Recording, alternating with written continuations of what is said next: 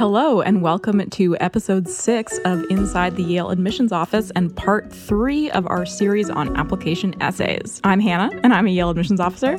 I'm Mark. I'm also a Yale Admissions Officer, and I'm so excited that today we are joined by our one and only colleague, Reed. Thank you so much for having me, Mark and Hannah. I feel like I've been here the whole time. having your studio in my office has really sort of expanded my knowledge about this process in some ways. Which we really appreciate as the best sort of acoustically set up office in our building. And it is so ironic that your debut on this show is not happening in your office. Uh, we are still in uh, COVID exile, so um, we're doing this remotely, but um, are so glad that you're uh, joining us today, Reed, for part three of this discussion about essays, which is all about the little stuff, the small questions that Yale asks all of its applicants to respond to, in addition to the larger parts of the application.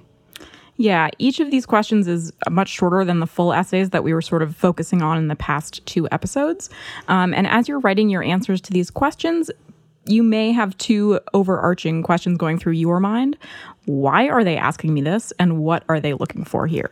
We're going to try to answer those questions. Uh, and as we do, we're going to describe our process for writing those questions because we, as admissions officers, get together every single year and try to decide what exactly we want to uh, ask each of our applicants when they're putting together their applications. Um, so, quick question for you, Reed, as we're getting started. Um, what sort of impressions do you tend to get when someone uses this part of the application really well? So I will be honest, uh, the little questions are my favorite part of the application because I think that a lot of students really use them differently and they break away from that larger common or coalition or QuestBridge app essay and they talk about some different things and they use those short takes to really sort of explore who they are and share who they are with us. Uh, and so I think we get an idea of fit we get an idea of person from these little questions that can be tougher to find in other parts. Yeah, totally like we talked about in episode one, there is a specific order that we read things in the application. So let's just run through that really quickly, just as a reminder. Um, the first thing we see is sort of how you spend your time, your list of extracurricular activities, and then is the longer essay that will probably go to every college you're applying to, um, and and that we talked about a little bit in the previous two episodes. All right, next up then are these Yale specific questions. And as we're reading, we are literally just sort of clicking through pages of the application and we'll go from the section that has been sent to all colleges to the next page. And now we are in the Yale specific responses. And I think of this as sort of a process of sort of gradually zeroing in on the student as we're trying to get some specific insights for the two big questions that we're always trying to answer about every applicant. What will the student bring to Yale? and what will the student take away? And these questions are sort of the most direct opportunity we have to get some specific answers to those questions. So as you're thinking about them, um, keep those two big parts of, of the equation in mind. Yeah. And Reed, I'm curious to know what you think. Like, what do you find that you get out of these shorter questions that you might not be getting from the rest of the application? So I think specifically, I get an idea of what a student is interested in outside of their main interests. Uh, usually, students are spending the time in that larger essay to talk about something that is at the core of them, whether that's an academic interest, whether that's something about their family life or personal life. And these smaller pieces really allow students to get outside of that and talk about some of the smaller things uh, because none of us are just one thing. And so these spaces really allow us to get to know the student and to get to see who they would be when they are on campus. Uh, we're really looking through a window at students' lives, and this window is so limited.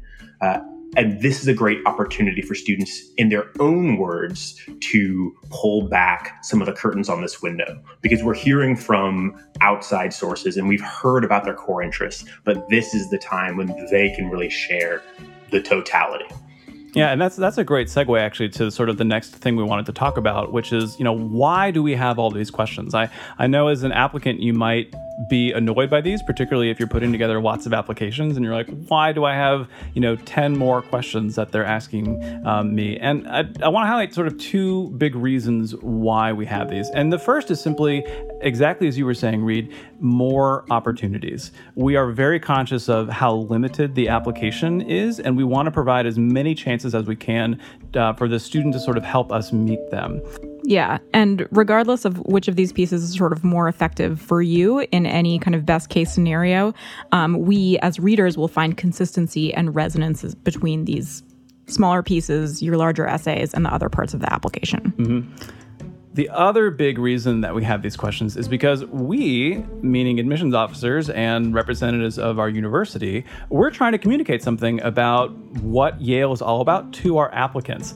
Uh, that might not be immediately obvious. I, I, don't think that that crossed my mind when I was applying to colleges, um, but we use these questions as a way to tell our applicants what makes our school unique and what we value.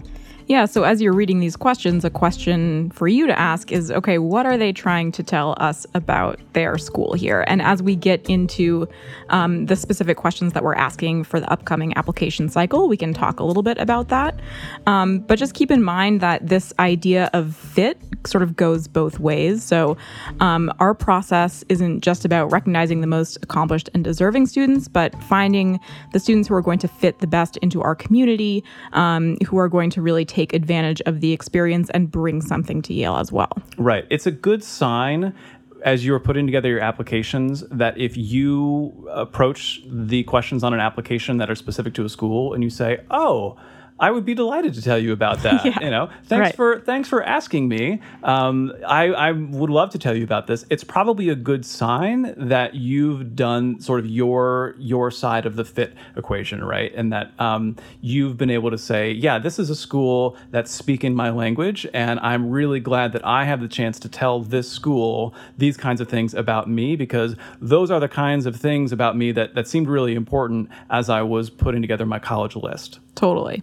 And because of that, we spend a lot of time crafting these questions because we're trying to not only elicit sort of the best um, the best writing out of you, but we're trying to get our message across as well. So, uh, Reed, do you want to talk about the process that our admissions office staff goes through to put together these questions every year? Oh, absolutely. If I had to choose two words to describe this process, uh, they would be thorough and granular. Uh, if you look back at the sort of past three, four years of prompts we have, I think from an outside perspective, you would probably think that the questions haven't changed that much. Uh, a word here or there has been switched, um, a clause added in every rare occasion. Uh, but we have spent so much time thinking about why that specific word is replacing the word that it's replacing. Uh, I think my first year that I was involved in these conversations, I was stunned uh, by how much time we could spend debating the specific meaning of a word that was going in a prompt. But we have this sort of wealth of experience at this point where we can see the changes in the types of writing that we get one prompt versus another, even with only one word having been changed. Uh, and the discussions that we're having around word changes are often framed in in the terms of what is going to give our students who are applying the best opportunity to present themselves well. Uh, I think it could be it could be misconstrued as us trying to make challenging prompts but in reality, we want to give students the ability to put their best foot forward. And I was certainly surprised by that uh, when I engaged in these discussions for the first time. Yeah, that's a great point. They're not trick questions, right? right like we don't, right. we're not a sort of diabolical, uh, you know, group getting together and saying like, how can we, how can we trip them up? How can we confuse them?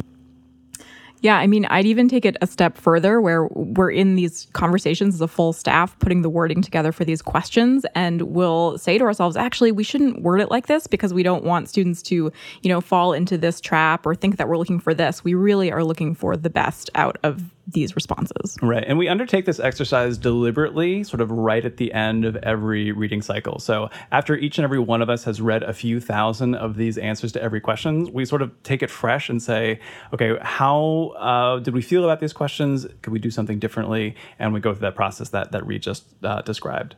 Yeah, so we did that a couple of weeks ago. So we uh, have fresh, brand new questions for the upcoming application cycle. Um, if you're listening to this episode uh, not in the summer of 2020, definitely be sure to check the website because the questions may have changed. And we put these out online early, um, usually in July or so, even though the application itself will not come online until August, and our first application deadline is not till November, um, because we we think it's helpful to see these in advance. Um, it's not the case case that you need to do lots of drafting and rewriting of these questions, but you will definitely do better, um, use the space better if you give yourself some time to think about how you want to respond to them. Yeah, we give you very limited real estate to work with, so think carefully about your word choice. Um, you know, some rewriting might be helpful here. Right. They are short enough that you could do them quickly, um, but I don't recommend that. So, um, my um, analogy here is of uh, doing a crossword puzzle. So, Hannah and I are both crossword puzzle enthusiasts. Hannah is much, much better than I am. Um, I'm the kind of person who takes a long time with crossword puzzles. And if I find that I'm stuck on something, often if I walk away for a couple of hours, um, I will be able to come back and sort of see things very differently. And I think that can be the case with these kinds of questions. You might have an immediate response, which is good, but give it some time, think about it, because you might actually find a different way to present yourself using that part of the application. Yeah. As a speed solver, I can't say I fully relate to that analogy. Um, but yeah, that's a great point. Mark and I are two totally different flavors of complete nerd. all right. I am I'm not a crossword person, but uh, the shorter shorter essays and shorter pieces of writing are often much trickier to produce than longer pieces uh, because each word matters so much more. So whatever your crossword approach, use that approach in harmony with some outside editing for these for these questions. Yeah, totally. All right, so now we're going to walk through um, these specific questions and, and give you some insights in terms of like how the questions wound up this way and what effective responses can look like. So, because we have Reed here, and as everyone listening already knows, Reed has such a fabulous radio voice. Like I was, I was self conscious about inviting him on because I just knew everyone would be like, Mark, why are you co? Why is Reed not doing this? Like he's so much better at this. So um, I'm going to put my pride aside, uh, and I'm going to ask that Reed use his his perfect radio voice to um, artistically read the actual text of each one of the questions. So first up is something that we call the why Yale or or why why. What is it about Yale that has led you to apply? 125 words or fewer. And I also briefly want to say that although I may have a radio voice, I also have a radio face, so it's a good thing this is a video, a video conference. All right, so a deceptively simple uh, uh, question. This kind of question probably appears on just about every college application. This is the, you know, how'd you get here? Why are you applying here? Um, and I want to start off with a, with a warning about this question. This is not designed as an exercise to simply sort of profess your love um, for for Yale or for whatever institution you are applying to. Um, and the same rules apply here that apply in other parts that we were discussing, um, particularly show, don't tell. I think this is a, a, question that we get a lot of sort of telling, particularly when people go and they you know research obscure faculty members or find something that appeared in the student newspaper four years ago, and they're just right. kind of telling us like, I've, I've done my homework here, and I want to I want to tell you you know that I've done that already. Right. We are not looking for facts about Yale here. We already know those. you don't need to tell us. We are looking specifically um, for why you want to come here? What what specific experiences have you had that led you to deciding that that Yale would be a good place for you? Um, so uh, you know you don't need to talk about prestige or rankings. Those aren't good reasons to apply to a school. You don't need to be just sort of listing the facts. Um, we're looking, as always, for a little bit of reflection here. Mm-hmm. And I want to draw your attention to the fact that the question is phrased in the past tense. It has what has led you to apply. I find that really good responses to this um, point to specific experiences in a student's past, hopefully their recent past, that led them to decide, yeah, I want to apply here. Weaker responses, in my experience, they tend to launch right into the future tense. And they say, I want to go to Yale because I'm going to do this and I'm going to do this and I want to tell you all about, you know, how wildly successful I'm going to be here. And that's all, you know, interesting as a sort of thought exercise, but it actually doesn't tell me a whole lot about how you got to this place right now. So keep it in the past tense. All right, next up is a longer one. Students at Yale have plenty of time to explore their academic interests before committing to one or more major fields of study. Many students either modify their original academic direction or change their minds entirely. As of this moment, what academic areas seem to fit your interests or goals most comfortably? Please indicate up to three from the list provided. Why do these areas appeal to you? 125 words or fewer.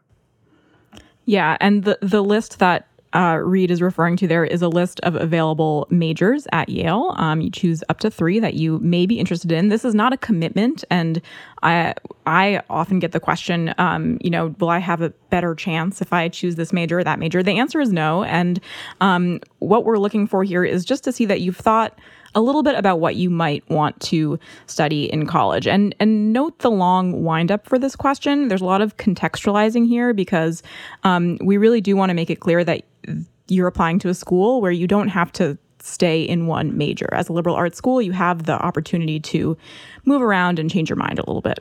Mm-hmm. And you know, we have great applicants who are sometimes interested in three very different areas, others who have three very similar areas, others who are sort of making clear, no, I am really passionate about one particular area. And and all three of those approaches can be successful. It's a chance for you though to give us an idea of, of sort of how you fit um, and how you've connected the dots between the specific academic offerings at Yale and and your future planning.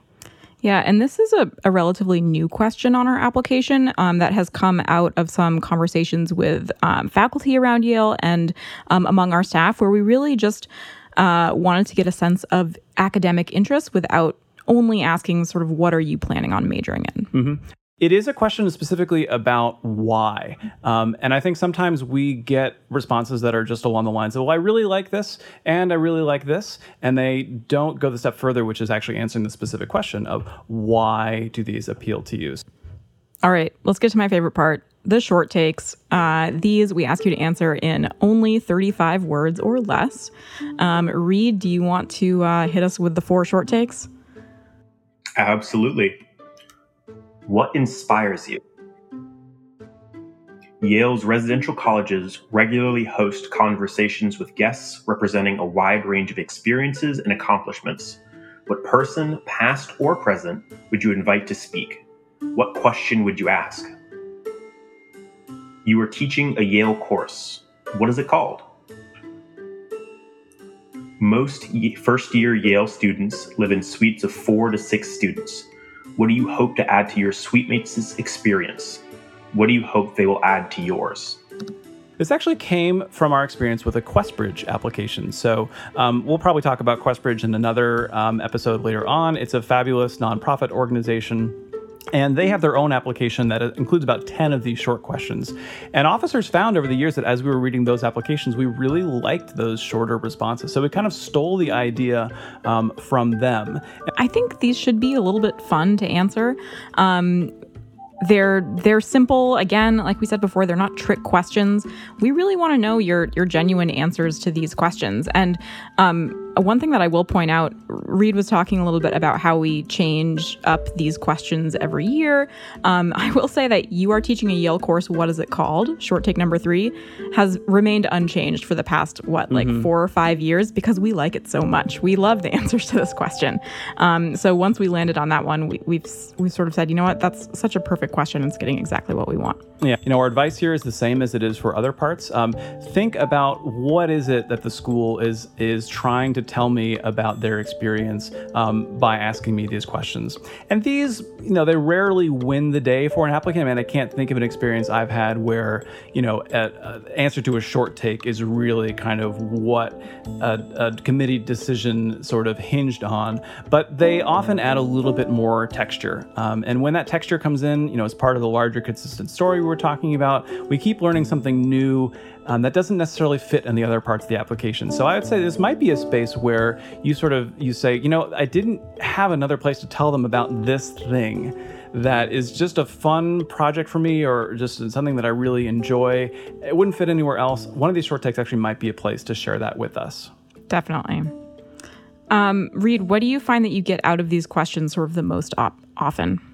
So I actually can think of a time from this past year when the short takes were the thing. Uh, it was a student who I was presenting to committee, and he was clearly very brilliant academically, very focused on research and what he was doing. And he had chosen to spend most of his personal statements, both the long ones and the shorter ones, talking about that work. And we had all this evidence from the teacher recommendations and the counselor recommendation that he was this wonderful person outside of the classroom, that he was caring and loved to have fun. But we didn't really get that from him at any point until you got to those short takes.